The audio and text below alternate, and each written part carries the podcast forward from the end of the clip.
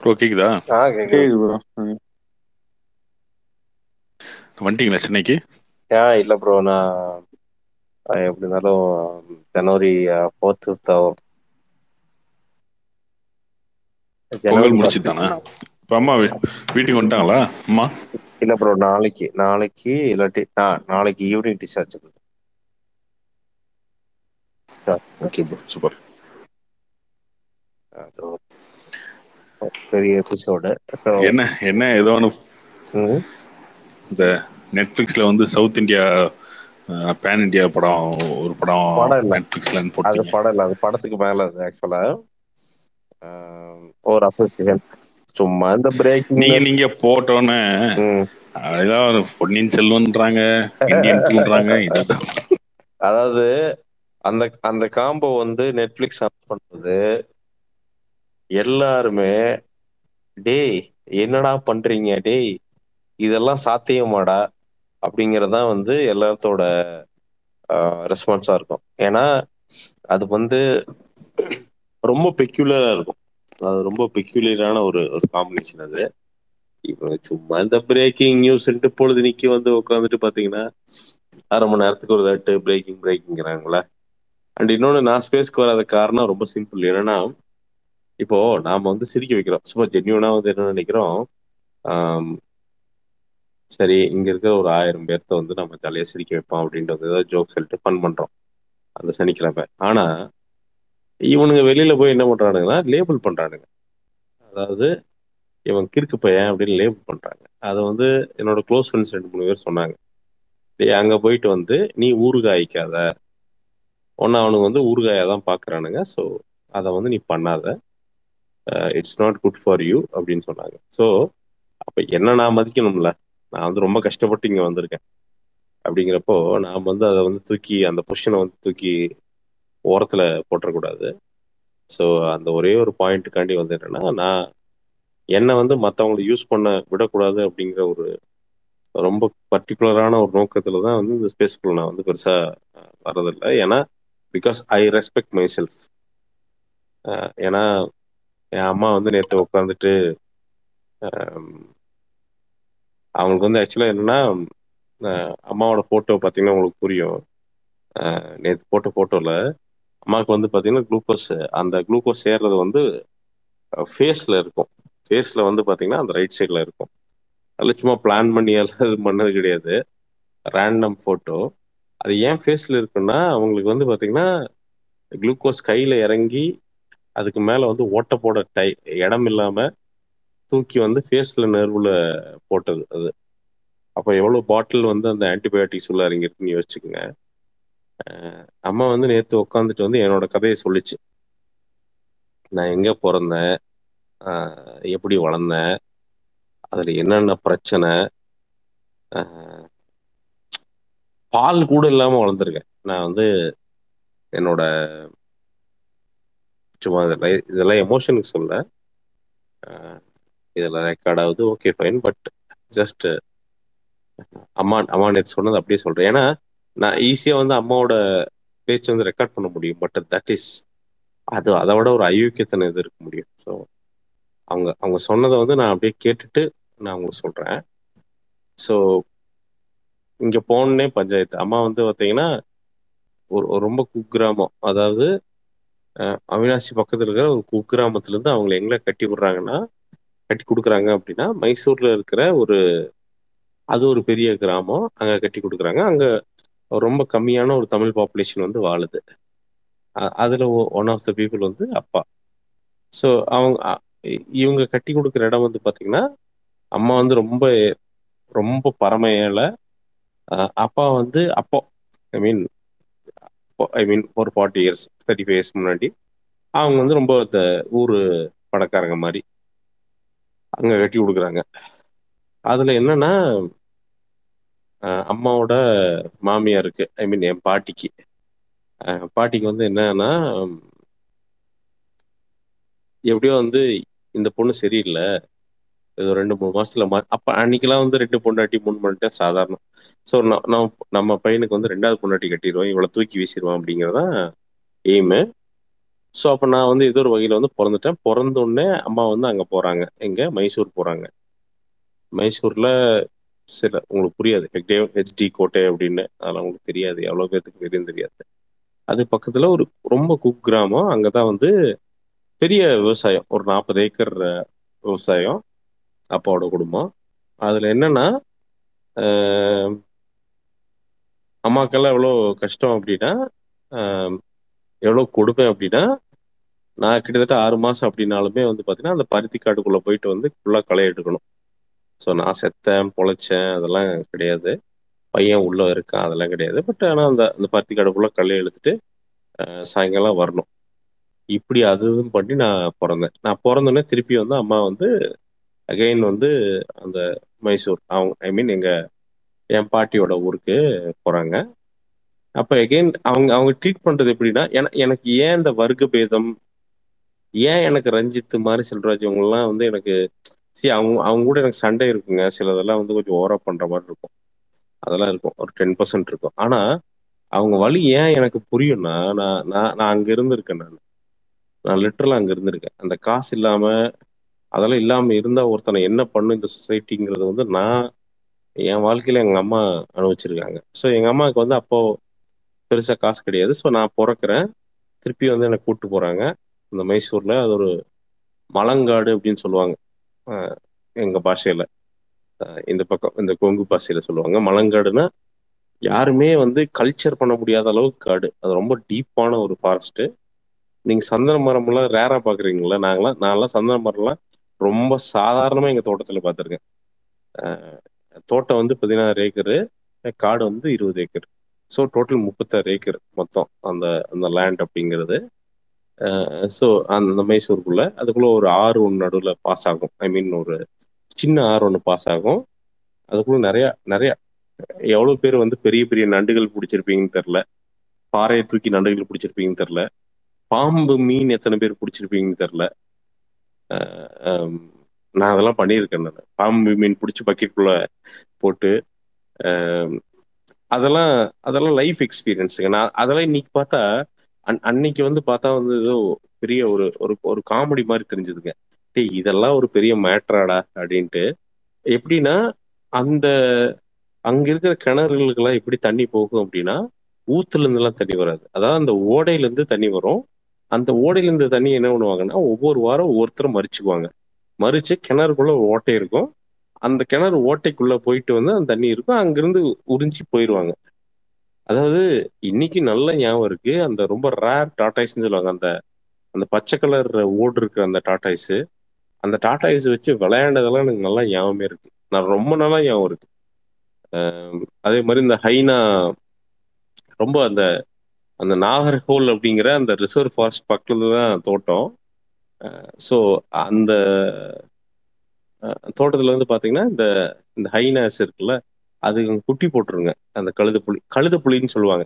எனக்கு கழுத புலின்னா புரியாது, எனக்கு புரியாது, ஏதோ கழுத கழ ஓ கழுத மாதிரி இருக்குமான்ட்டு, ஹைனாங்கிறது எனக்கு புரியாது. அது அது எங்கள் ஒரு நாள் வந்து பார்த்தீங்கன்னா எங்கள் கிணத்துக்குள்ளே ஸ்டார்டர் போட்டிக்குள்ளே வந்து அந்த ஸ்டார்டர் போட்டி இருக்கும், அந்த ஸ்டார்டர் போட்டி கீழே வந்து மூணு குட்டி போட்டு போயிடுச்சு ஹைனா. அதை பிடிச்சி அதை அதை துரத்தி ஸோ இந்த இதெல்லாம் வந்து நான் அன்னைக்கு நான் வளர்ந்தப்போ வந்து பார்த்தீங்கன்னா அது ஒரு ரொம்ப ரொம்ப பேசிக் விஷயமா இருந்தது. பட் இன்னைக்கு திரும்பி பார்க்குறப்போ அடங்கப்பா இதெல்லாம் நான் பண்ணியிருக்கோமா அப்படின்ட்டு. ஸோ பேசிக் நான் என்ன என்ன சொல்ல வந்தேன்னா, இந்த வர்க்க பேதம் அம்மா அம்மா பட்ட கஷ்டம் வந்து எப்படின்னா, என்ன என்னை குழந்தையா பிறந்து எடுத்துட்டு போகும்போது பார்த்தீங்கன்னா மாமியார் கொடுமை, மாமியாருடைய டிசிஷன் என்னன்னா இந்த மருமக இவ கிடையாது. ஏன்னா அந்த காசு அந்த அந்த பகட்டு எனக்கு தெரியுங்க. நான் இன்னைக்கு இன்னைக்கு ரஞ்சித் சொல்றது எனக்கு எனக்கு வந்து நூறு பர்சன்ட் புரியும், மாணி சொல்றது புரியுது, நூறு பர்சன்ட் புரியும். ஏன்னா காசு இருக்கிறவன், அந்த திமிர் இருக்கிறவன், அந்த அந்த ஜாதி ஆணவம் இருக்கிறவன் என்ன பண்ணுவாங்கிறது எனக்கு நூறு பர்சன்ட் புரியும். ஏன்னா நான் அது நான் நான் வந்து எங்க அம்மா வந்து ரொம்ப கண்கூடா ஃபீல் பண்ணியிருக்காங்க. எங்க அம்மாவை அகற்றிட்டு இன்னொரு ஆளை வந்து ரிப்ளேஸ் பண்ணிடலாமா அப்படின்னு யோசிக்கிற ஒரு டைமு. அப்போ நான் பிறந்து அங்கே வந்து போய் சேர்றேன். எனக்கு நான் பிறந்து ஆறு மாதம் ஏழு மாதம்லாம் வந்து பார்த்திங்கன்னா எனக்கு பால் அப்படிங்கிறதே கிடையாது. ஆக்சுவலாக என்ன என்ன பண்ணிட்டாங்கன்னா எப்படியே இவனை கொண்டுடணும், அந்த பையன் ஒன்று பிறந்துருச்சு அதை கொண்டுடணும் அப்படிங்கிறத ஐடியா லிட்டரலா. இது வந்து ஒரு கான்ஸ்பிரசி தான். ஐ மீன் எங் எங் எங் என் பாட்டி அப்படின்னு மட்டும் சொல்ல மாட்டேன், நிறைய பேர் சேர்ந்து ஒரு ஒரு கான்ஸ்பிரசி. ஸோ அப்போ என்னன்னா அந்த பால் போட்டு கூட வந்து பார்த்தீங்கன்னா அந்த டீ இல்லை வந்து எனக்கு வந்து எதுவுமே ஃபீட் பண்ண மாட்டாங்க பால் போட்டு, ஏன்னா பால் கொடுத்தா ஸ்ட்ரென்த் ஆயிரும் அப்படின்ட்டு சக்கரை பாகு சம்திங் வந்து கரைச்சி கொடுக்க சொல்லுவாங்க. நான் ஒரு பாயிண்ட்ல என்ன ஆயிடுச்சு அப்படின்னா எங்க அம்மா ஃபோர்ஸ் பண்ணி என்ன பண்ணிட்டாங்கன்னா ஒரு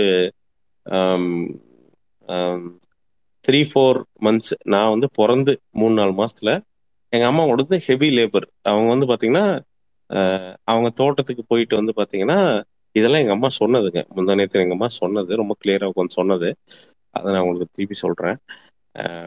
ஸோ அவங்க என்ன பண்ணாங்கன்னா போகிறது மூணு நாலு மாசத்துலன்னா ரொம்ப ஹெவி லேபர், அந்த தோட்டத்துக்குள்ள வந்து போய் காலேருந்து சாயங்காலம் வரைக்கும் லேபர். நான் இங்க வந்து பாத்தீங்கன்னா வீட்டுல என்ன பண்ணுவோம்னா எனக்கு சாப்பாடு கிடையாது. அப்ப நான் என்ன பண்ணிருக்கேன், பசியில என்ன பண்றதுன்னு தெரியாம என்ன பண்ணியிருக்கேன்,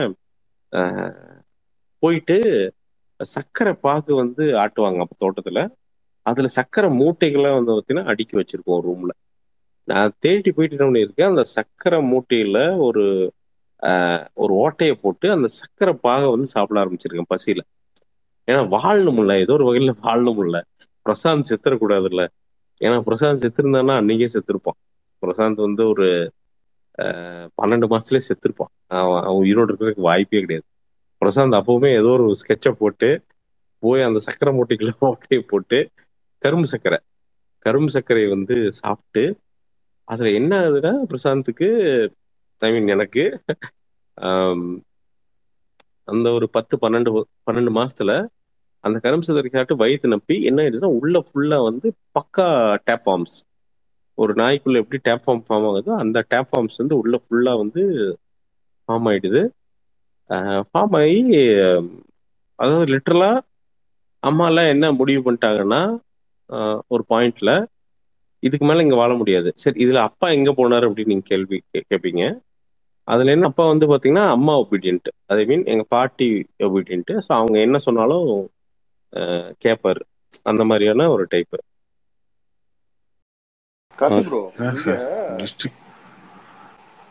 சொல்லுங்க ப்ரோ. கோவிட் கேஸ்ல எக்கச்சக்கமா ஏறிட்டு திருப்பி லாக்டவுன் போட்டுருவாங்கன்ற மாதிரி பேசுறாங்க. ஸோ அங்கே எப்படி இருக்கும் நிலமை, என்ன நினைக்கிறீங்க நீங்கள்? சென்னையில் திருப்பி லாக்டவுன் வர வாய்ப்பு இருக்கா? ஏன்னா இங்கே ரொம்ப கேசஸ்லாம் ஏறிடுச்சு.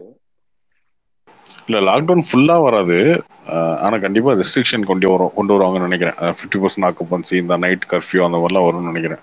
அது இப்பயே ஸ்டார்ட் பண்ணிட்டாங்க. அதுக்கப்புறம் அந்த இவர் ஹோம் ஹோம் செக்ரட்டரியும் லெட்டர்லாம் அனுப்பிச்சிருந்தார்ல, கண்டிப்பாக இவங்க அதுக்காக ரெஸ்பான்ஸ் கொடுத்து தான் ஆகணும்.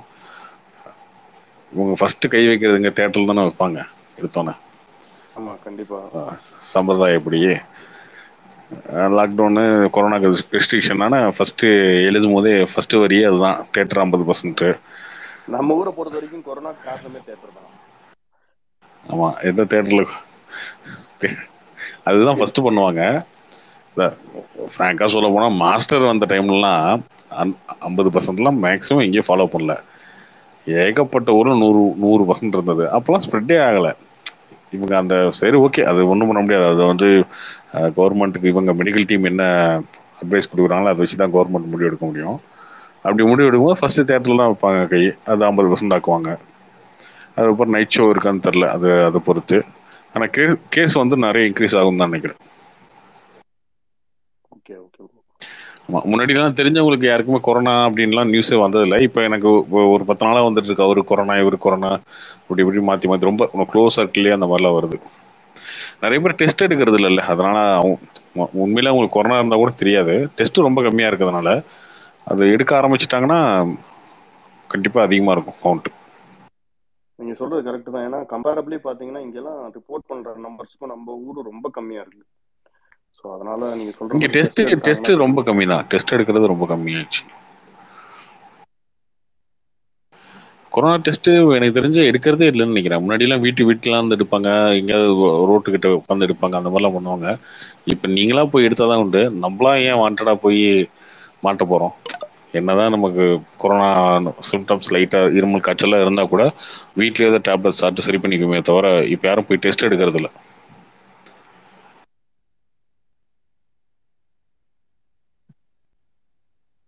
இந்த வலிமை பற்றி ஏதாவது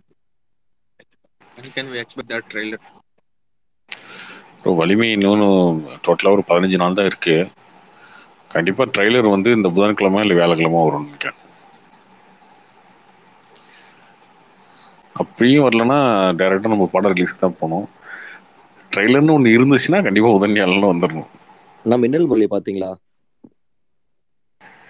பார்த்தோம் ப்ரோ, ரொம்ப நல்லா இருந்தது, எனக்கு ரொம்ப பிடிச்சிருந்தது. ஆ ஓகேண்ணா. இது இந்த என்ன சார் உங்கள் சட்டம் அந்த படத்தை பற்றி சொல்லுங்கண்ணா.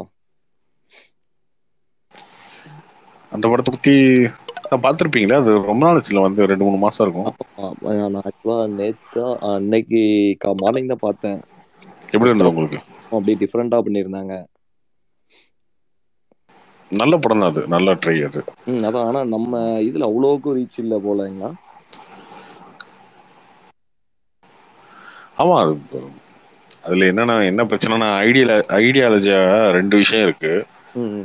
ஒன்று வந்து அவங்க வந்து இந்த சைடும் பேசியிருக்க மாட்டாங்க, அந்த சைடும் பேசியிருக்க மாட்டாங்க, சென்டராக பேசியிருப்பாங்க. அப்படின்னும் போது இந்த சைடு ஒரு நியாயத்தை சொல்லியிருப்பாங்க. எல்லா எல்லா கோயிலையும் அனைத்து ஜாதியினும் அர்ச்சகர் ஆகலாம், அதில் தப்பே கிடையாதுன்னு பேசியிருப்பாங்க. அது வந்து சொல்ல போனால் திராவிடம், இந்த திராவிடம் டிஎம்கேவோட ஐடியாலஜின்னு வச்சுக்கோம். அதே வந்து கடைசியாக என்ன சொல்லுவாங்கன்னா, ரிசர்வேஷன் வந்து இப்படி கொடுக்காதீங்க, ரிசர்வேஷன் வந்து வெறும் கேஸ்ட் பேஸ் பண்ணி மட்டும் கொடுக்காதீங்க, யார் யார் உண்மையிலேயே அவங்களுக்கு தேவையோ அதை வந்து எக்கானமி இதெல்லாம் வச்சு கொடுங்க அப்படின்னு சொல்லுவாங்க. அது வந்து பிஜேபியோட ஐடியாலஜி. இப்போ என்னன்னா இந்த படத்தை இவங்களும் சப்போர்ட் பண்ணுறது முழுசாக சப்போர்ட் பண்ண முடியாமல் போயிடுச்சு, இவங்களும் முழுசாக சப்போர்ட் பண்ண முடியாமல் போயிடுச்சு, இது நடுவில் மாட்டிக்கிச்சு. ஸோ சோசியல் மீடியா தானே இந்த மாதிரி ஓடிடியில் வர படங்களுக்கு வந்து ஒரு இதே. ஆமாம்மா கரெக்டு தான். அது பார்த்தீங்கன்னா ஃபர்ஸ்ட் ஹாஃபே டிஃப்ரெண்ட், என்ன சொல்கிறது, ஃபர்ஸ்ட் ஹாஃபுக்கும் செகண்ட் ஹாஃபுக்கும் என்ன சொல்கிறது ஒரு கனெக்ஷனே இல்லாத மாதிரி தான். ஃபர்ஸ்ட் இதில் இதுக்கப்புறம் இதுக்கப்புறம் இதுதான் போவாங்களா அப்படின்னு எனக்கு ஒரு டவுட் இருந்தது. ஆனால் பார்த்தீங்கன்னா அப்படியே செகண்ட் ஹாஃப் மேலே வேற மாதிரி இருந்தது கதையே. ஆமாம், ரெண்டு படமா இருக்கும். ஃபர்ஸ்ட் ஹாஃப் ஒரு படம் இருக்கும், ரெண்டு செகண்ட் ஹாஃப் ஒரு படம் இருக்கும். நீங்கள் ஃபர்ஸ்ட் ஹாஃப் பார்க்கலாம்னு செகண்ட் ஹாஃப் புரியும், செகண்ட் ஹாஃப் பார்க்கலாம் ஃபர்ஸ்ட் ஹாஃப் புரியும், தனித்தனியாக இருக்கும். இந்த மாதிரி தான் போச்சு. அப்புறம் இன்னைக்கு தான் இப்போ ஜெயில் பார்த்தேன். இல்லை டெலிகிராம்ல இப்போதான் வந்துச்சா? ஆமா ப்ரோ. ம் சொல்லுங்க. ஓகேவா தான் இருந்துச்சு, ஆனா எண்டிங் தான் ஒரு மாதிரி முடிச்சிட்டாங்க. ஜெயிலா? ம்.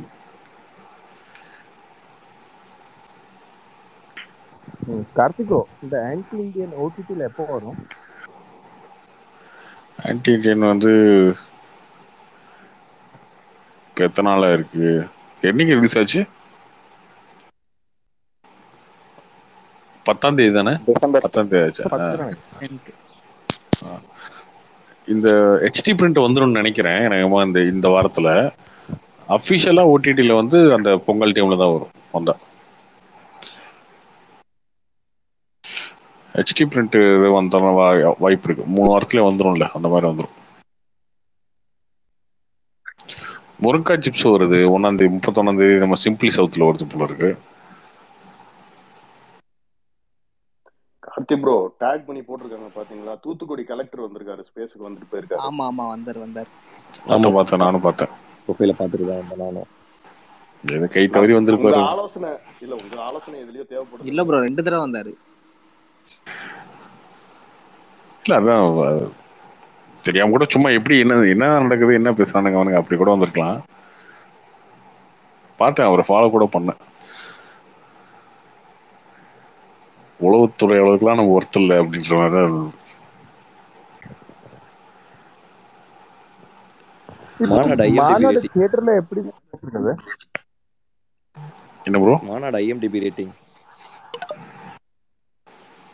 எவ்வளோ இருக்கு தெரியல, அதெல்லாம் நான் பார்க்கறதே இல்லை. நைன் பாயிண்ட் ஒன்ல இருக்கு ஆக்சுவலா. அப்படின்னா இந்தியாஸ் டாப் ரேட்டட்ல அதுவும் ஃபர்ஸ்டா தான் இருக்கணும், இல்லை இன்னும் குறையுமா இன்னும் ரேட்டிங்?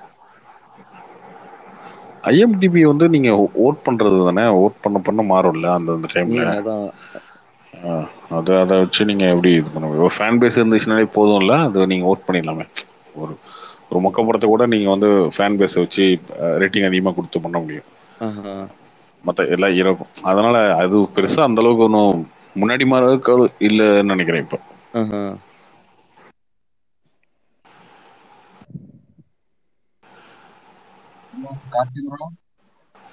சொல்லுங்க ப்ரோ. போஸ்டரும் போட்டுருந்தீங்க ப்ரோ, அப்டேட்டே வரல ப்ரோ. அடுத்த அப்டேட் எப்போ ப்ரோ வரும் ப்ரோ? அதான் புதன்கிழமை இல்லை இன்னைக்கு என்ன திங்களா? புதன்கிழமை இல்லை வியாழக்கிழமை எதிர்பார்க்கலாம். கண்டிப்பா வந்துருமா ப்ரோ? கண்டிப்பா வந்தே ஆகணும். வந்தாதான் ட்ரெய்லர் வந்துடும். அது கண்டிப்பா புதன் இல்லை வேலைலாம் வந்துடும். Okay bro, okay bro.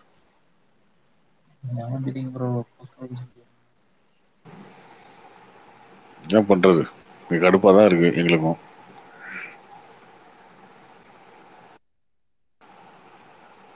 எந்த படத்துக்கும் எனக்கு தெரிஞ்சு இந்த மாதிரிலாம் பண்ணதில்ல. ஒரு இப்போ இன்னும் பதினஞ்சு நாள் தான் இருக்கு. ஃபர்ஸ்ட் விட்ட போஸ்டர்ஸ் தான், அதுக்கப்புறம் போஸ்டர்ஸ் கூட விடல எதுவுமே. அந்த ஸ்டில்ஸ் மட்டும் தான் விட்டுட்டு இருக்காங்க. ரொம்ப இதாக இருக்கு. அதனால அந்த இந்த படத்துக்கு இது ஒரு ஸ்ட்ராட்டஜியாக பண்றாங்களான்னு தெரியல. Okay bro, okay bro. Bro release டேட்ல எப்போ ப்ரோ விடு? ஆஃபீஸ்ல ஒன்றும் எதுவுமே உள்ள ப்ரோ. எப்போ ப்ரோ அதில் விடுவாங்க தெரியல ப்ரோ. எல்லாமே இப்படிதான் இருக்கு. பார்ப்போம். வலிமையை பொறுத்த வரைக்கும் அது இன்னும் சென்சார் ஆகல. சென்சார் ஆயிடுச்சுன்னா தான் ரிலீஸ் டேட் விடுவாங்க.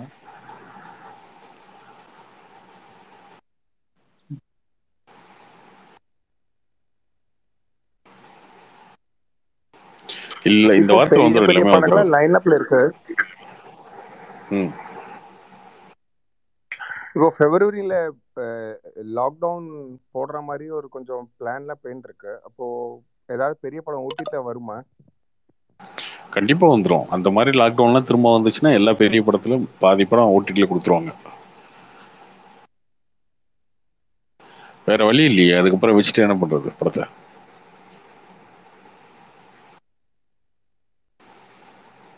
ஃபுல் லாக்டவுன் வந்துச்சுன்னா நிறைய படம் ஓட்டிட்டு போயிடும். பெரிய படம், பிக் பட்ஜெட் படமா? ஆ, பெரிய படம்னா மீன்ஸ் இந்த மாதிரி படங்கள் ஒரு முப்பது நாற்பது கோடி அந்த பட்ஜெட்டில் இருக்கிற படம். ரொம்ப பெரிய படம்லாம் போக முடியாது. இப்போ கேஜிஎஃப் மாதிரி படங்கள், பொன்னியின் செல்வன் இதெல்லாம் பண்ண முடியாது. பீஸ்ட் இதெல்லாம் பண்ண முடியாது. இந்த முப்பது நாற்பது கோடி இருக்க படங்கள்லாம் போகும். இப்போ இந்த பீஸ்ட் சிங்கிள் வருதா கார்த்திக் ப்ரோ? இல்ல ப்ரோ தெரியலையே அந்த மாதிரிலாம். அதே மாதிரி உங்க நண்பர்கள்ல பிப்ரவரியில துபாய் போற மாதிரி தகவல் இருக்கு. யாரு? விஜய் அவங்க ஃப்ரெண்ட்ஸ் எல்லாமா? வலைபேச்சி டீம். ஓ, ஏன் நண்பர்கள்னு சொன்னீங்களா? தெரியல தெரியல. பாப்போம். அது வரைக்கும் ஃப்ளைட்ல இருந்தா போயிட்டு இருக்கோம். நல்லா நல்லபடியா போயிட்டு இருக்கு. ஒன்பதாம் தேதி பிப்ரவரி ஒன்பதாம் தேதி போறாங்கன்னு இருக்கு. தெரியல, போட்டுவோம். அதுல என்ன இருக்கு? Hello Karthi bro. சொல்லுங்க ப்ரோ. நேற்று ஏதோ ஒரு போஸ்டர் வரல, நீங்க வரவில்லை ஏன் ப்ரோ? அது ஒருத்தன் சொன்னான் ப்ரோ என்கிட்ட. அவனை நம்பி நான் போட்டேன். சரி நான் அவனை கூத்து விடுவோன்னு சொல்லிட்டு நான் அவன்கிட்ட ஒரு பெரிய படம் ஓட்டிட்டு என்ன என்ன படம் இப்போ பொன்னியின் செல்வன் நான் போட்டு அவன் அதை நம்பி போட்டு அவன் முக்கம் வாங்கிட்டான். என்னை என்ன எனக்கு பண்ணதுக்காக அவனை நான் பழி வாங்கிட்டேன் திரும்ப. இல்லை ப்ரோ, அப்போ இது நாளைக்கு இது விளக்கமுக்குள்ள ட்ரெய்லர் வரும்னு சொல்லிட்டீங்க. அதான் அந்த மாதிரி தானே ப்ரோ? உங்களை நம்பி ஒரு இருபதாயிரம் பேர் ஃபாலோ பண்றாங்க இப்படி சொல்றீங்க ப்ரோ. ஆயிரம் பேர் இருக்கும்போது அந்த மாதிரி இப்படி ஒரு கேள்வி கேட்டுட்டீங்க என்னை பார்த்து. ஒண்ணு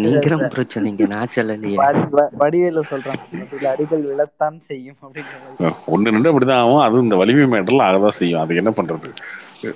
அவங்க அவங்க டீமே வந்து அவங்களுக்கே யாருக்கும் தெரியாம அவங்களே லாஸ்ட் மினிட்ல தான் சொல்றாங்க. நேத்துல நேத்து நேத்து போட்டதை ஒருத்தர் சொன்னாரு. அதை வச்சு நான் போஸ்டர் வருதுன்னேன். பட் ஆனா இன்னைக்கு நைட்டு வந்திருக்குல்ல, அந்த ஸ்டில் வந்திருக்கு. அதான் அது கூட சொல்லியிருந்திருக்கலாம். ஆனா முப்பதாம் தேதி தான் அவங்க ஷெட்யூல் பண்ணி வச்சிருக்காங்க ட்ரெய்லர் வர்றதுக்கு. முப்பதாம் தேதி இல்லை ப்ரோ, இப்போதான் சொன்னீங்க. லாஸ்ட் டைம் தான் லாஸ்ட் மினிட்ல தான் இது இது பண்றாங்கன்னு. அப்புறம் இப்போதான் எப்போதான் ட்ரெய்லர் வரும்? இல்லை இப்பயும் ட்ரெய்லர் வரலன்னு வச்சுக்கோங்க. முப்பதாம் தேதி வரலன்னா எப்போதான் வரும்? பத்தாம் தேதியா வரும்? பன்னெண்டாம் தேதியில பதிமூணாம் தேதி படம் ப்ரோ. அப்பதான் ஆபீஷியல் சோர்ஸ் கிட்ட நீங்க சரி ஆமா அடிச்சு தான் வரும் ப்ரோ. நீங்க தான ப்ரோ அப்படி சொல்றீங்க.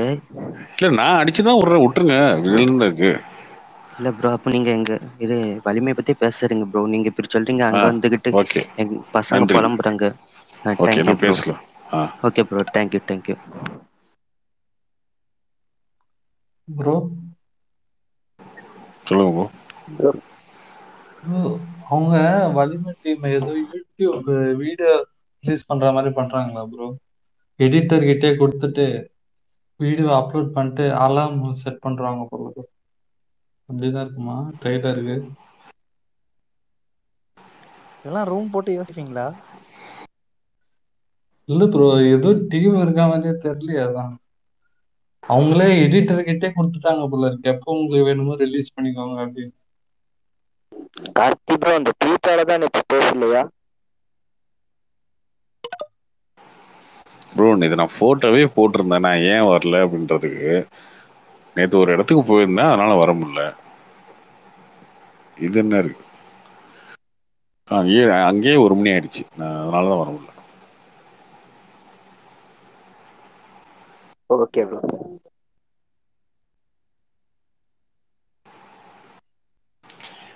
ஏய் இப்படிலாம் பார்த்தா நேற்று சித்தார்த்தில் வந்து ஏ ஏகப்பட்ட பேர் போட்டாங்க வலிமை ட்ரெய்லர் அந்த வேணும் லெட்ஸ் ஓடிட்டில் போட்டாங்க.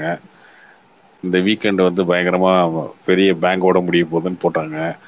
நம்ம இவர் ஜேஎஸ்கே கோபி போடுறாரு. எல்லாரும் இஷ்டத்துக்கு போட்டு தான் இருக்காங்க. நேற்று யார் வலிமை ட்ரெய்லர் வரலன்னு போடல நீ சொல்லுங்க. நானாவது ட்ரெய்லர் கிடையாது போஸ்டர்னு போட்டேன். எல்லாரும் ட்ரெய்லரே வருதுன்னு போட்டாங்க.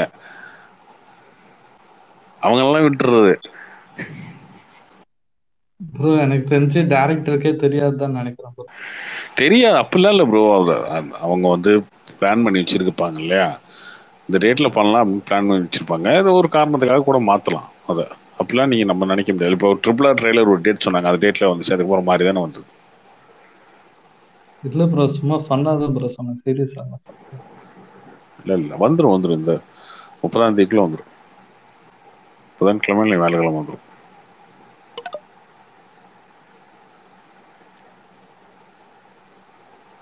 ப்ரோ கார்த்தி ப்ரோ சொல்லுங்க ப்ரோ. ம் அப்டேட்ல ஆபீஷியலா வருமா இல்ல எப்படி ப்ரோ? ஃப்ரெண்ட்ஸ் மூலமா வருமா ப்ரோ? எது கேக்குறீங்க வலிமையா? ஆமா ப்ரோ. இல்ல எனக்கு வரது கேக்குறீங்களா? ஆமா ப்ரோ. இல்ல எனக்கு யாரா அந்த ஒர்க் பண்றவங்க இல்ல அந்த மாதிரி ரோஸ்ல இதெல்லாம் சொல்லுவாங்க அதை வச்சு போடுறதுதான். அந்த டீம்ல இருக்கவங்க சில டைம் ப்ரொடியூசர்ஸே சொல்லுவாங்க. Okay bro. ப்ரோ சொல்லுங்க ப்ரோ. யாராவது உங்களை எதனா மாட்ட வைக்கணும்னா ஃபேக் நியூஸ்லாம் கொடுப்பாங்களா ப்ரோ? இது மாதிரி இன்னைக்கு இந்த பெரிய படம் ட்ரெய்லர் வருது அது மாதிரிலாம் கொடுத்து மாட்ட வச்சிருக்காங்களா இதுக்கு முன்னாடி? இல்லை அந்த மாதிரிலாம் இப்போ நான் ஒரு ஒரு இடத்துக்கு ரெண்டு டைம் கன்ஃபார்ம் பண்ணிட்டு தானே போடுவேன். ஒரு சில இதெல்லாம் ரெண்டு மூணு இடத்துல செக் பண்ணிட்டு தான் போடுவேன். Okay bro. ஓகே வலிமையை மட்டும் நேற்று ஒருத்தன் கொடுத்து விட்டுட்டான் தேவையில்லாம. அது எல்லாருமே போட்டாங்களா ட்ரெய்லர் வருது ட்ரெய்லர் வருது லெச்சோர்ட்ல இருந்தாலும். ஸோ அப்போ இன்னைக்கு வரும் போல இருக்கு கம்மா போஸ்டர்னு சொன்னோன்னே சரி போஸ்டர் வருதுன்னு நினைச்சிட்டு போட்டேன். நடக்கல. இனி அவனை நம்ப கூடாது. அவன் ட்ராக்கர்ஸ்லாம் வச்சு நேற்று வலிமை டீமை ஃபன் பண்ணிருக்கீங்க. அதுக்கு முன்னாடி நிறைய பேர் போட்டாங்க ட்ரெய்லர் வரப்போது அப்படி இப்படி. ஆமா ப்ரோ ஹேஷ்டாகே ரொம்ப ட்ரெண்ட் ஆயிடுச்சு.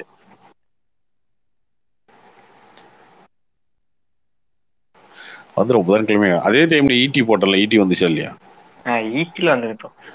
பர்ஃபெக்ட். அதெல்லாம் நான் எதுவுமே சொல்றேன் நீங்க போட்டதை சொல்ல கேட்டது சொல்றேன். அந்த அந்த ஹேஷ்டாக் ரொம்ப ட்ரெண்ட் ஆயிட்டே இருந்துச்சு. இன்னும் உண்மையே ஒண்ணுதான் ட்ரெய்லர். அந்த ட்ரெய்லர் தாண்டிட்டோம்னா அதுக்கப்புறம் எங்க சிக்க தேவையில்ல. ஆமா போனி மாப்ஸ் நம்ப முடியல என்ன பண்றாருன்னு தெரிய மாட்டேங்குது. அடுத்த படம் வரைக்கும் ஒன்றும் பிரச்சனை இல்லை. இவரே இவரே இவரை வச்சு நம்ம ஃபன் பண்ணிடுவார் போல. உங்களை வச்சு கண்டு ஃபன் பண்ணிடுவோம். அடுத்த படத்துக்கு இதே மாதிரி தான் பண்ணுவாருன்னு நினைக்கிறேன் அப்டேட்லாம். ஆமா ப்ரோ அப்போ அடுத்த படம்னா தெரியல வர பார்ப்போம். இந்த படத்துல வரும்ல அப்போ அன்பர் அவ்வளோதான் அந்த மாதிரி தான்.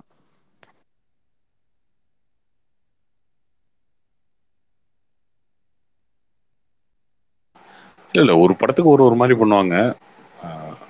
இதே நேர்கொண்ட நேர்கொண்ட பார்வைக்குலாம் கொஞ்சம் கரெக்டா தான வந்துச்சு. ஆமா நேர்கொண்ட பார்வை டக்குன்னு வந்துச்சு. இதுதான் இதுதான் ரொம்ப லேட். ஆனா இந்த வாட்டி வந்து இந்த வடிவேலு மேஜிக் ஷோல வர மாதிரி வெள்ள என்ன போனா வரலன்ற மாதிரி தான் காத்துக்கிட்டே இருப்பாங்க. எல்லாரும் கால் பண்ணி வர கேட்டுக்கிட்டே இருக்காங்க. என்ன சொல்றதுன்னு தெரிய மாட்டேங்குது. ஒன்னும் வரலன்னு சொன்னா ஏன் அது எப்படி வர மாட்டேங்குதுன்னு திட்டுவானுங்க. ஆமா உங்க இதுல ஏதோ உங்க வெங்கட் உங்களுக்கு தான் பார்த்தேன். ஏதோ நீங்க ஈடி அப்டேட் போட்டதுக்கு தான் கீழே கேட்டிருந்தாங்க. பீஸ்டுக்கு ஒரு அப்டேட் கூட சொல்ல மாட்டேங்கிறீங்களே அப்படின்னு ஏதோ போட்டிருந்தேன் கீழே. நீங்க கூட ட்ரை மை பெஸ்ட் அப்படின்னு. ப்ரோ அது அது வந்தா தானே ப்ரோ சொல்ல முடியும். வராதது எப்படி ப்ரோ சொல்ல முடியும்? அது அவங்க இப்போதைக்கு ஃபுல்லா வந்து ஈடி தான் ஃபோக்கஸ் பண்றதா இருக்காங்க. இது சொன்னா பீஸ்லாம் தேவையில்லை ப்ரோ. ஏப்ரல் தான் வருது. இப்போதைக்கு ஒன்றும் நெசசரி இல்லை தெரிஞ்சு. மேபி சும்மா ஏதாச்சும் போஸ்டர் மாதிரி விடலாம். எனக்கு வந்து ஒரு பயங்கர ஒரு மாதிரி செம ஆதங்கம்னு வச்சுக்கோங்களேன். ஒரு அஜித் ஃபேனா பேசுறேன்னா என்னடா ஒண்ணுமே வரமாட்டேங்குது. ஒரு பக்கம் பார்த்தா ஒரு ஸ்டாருக்கு வந்து முந்நூற்றி அறுபத்தஞ்சு நாளும் ஏதாவது வந்துகிட்டே இருக்கு. ஒரு பக்கம் வந்து ஒரு போஸ்டர் வரத்துக்கோ இல்லை ரிலீஸ் டேட் வரத்துக்கோ வருமா வராதான்னு உட்காந்துட்டு இருக்கணும். இது வந்து கேட்டா வந்து ஒன்றும் சொல்ல மாட்டாங்க. கார்த்திக் ப்ரோ அடுத்த அடுத்த படத்துக்கும் அதே ப்ரொடியூசர்ன்ற போது க்ளோஸ் அவ்வளோதான். கார்த்திக் ப்ரோ சுத்தம் கார்த்திக் ப்ரோ இருக்கீங்களா?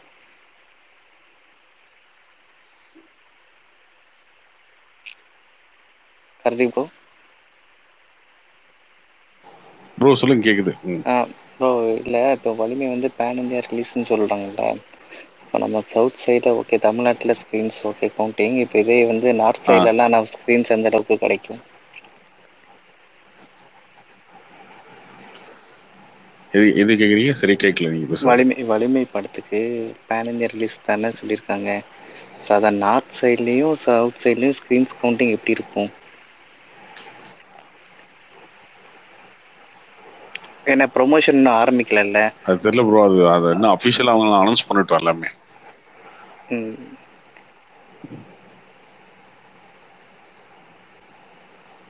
அவங்க அஃபிஷியலாக அனௌன்ஸ் ப்ரோ. கார்த்திக் ப்ரோ ஆந்திரால கொஞ்சம் கஷ்டமாக இருக்கும் தேட்டர் கிடைக்கிறது. ஏன்னா ரெண்டு படம் வருது ராதேஷாம் அதுக்கப்புறம் ட்ரிப்ல இருக்கு. ப்ரோ கார்த்தி ப்ரோ கேக்குதா? ப்ரோ சொல்லுங்க ப்ரோ. ப்ரோ கொஞ்சம் ட்ரைலர் மட்டும் கேட்டு சொல்லுங்க ப்ரோ. கொஞ்சம் மார்னிங்கே இன்ஃபர்மேஷன் கொடுங்க ப்ரோ. சொன்னா சொல்ல மாட்டோமா? Okay bro. ஆபீஷியலா எதுமே விட மாட்டேங்கறாங்க ப்ரோ. அதான் ப்ரோ கடுப்பா இருக்கு ப்ரோ. எவ்வளவு நேரம் வெயிட் பண்றது? வந்துரும் முப்பதாம் தேதி வந்துரும் ப்ரோ. புதன் இல்ல வியாழக்கிழமை வந்துரும். சரி ப்ரோ. கார்த்திக் ப்ரோ இது என்ன ஸ்ட்ராட்டஜின்னு நினைக்கிறீங்க? ஏன் இப்படி வந்து ப்ரொமோஷனே இல்லாம இப்படி பண்றாங்க? எந்த ஒரு இது இல்லாம ஏதாவது நீங்க கேட்டு என்ன கோத்துட்டு போயிடணும். திட்டுவாங்க அதுதானே. அப்படி இல்ல என்ன நான் ரொம்ப நான் அண்ணத்திலேயே அதெல்லாம் பாத்துட்டேன் நான். அதனாலதான் வந்து இப்ப ஜனவரி இப்ப ஒரு இருபதாம் தேதி வரைக்கும் நீங்க என்ன மடக்கி மடக்கி கேட்டாலும் எங்கேயும் சிக்க மாட்டோம். தப்பி தவறி போதையில ஏதாவது மாட்டி வளர்றேனே தவிர தெளிவா இருக்கும் போது சிக்க மாட்டேன். கவலைப்படாதீங்க.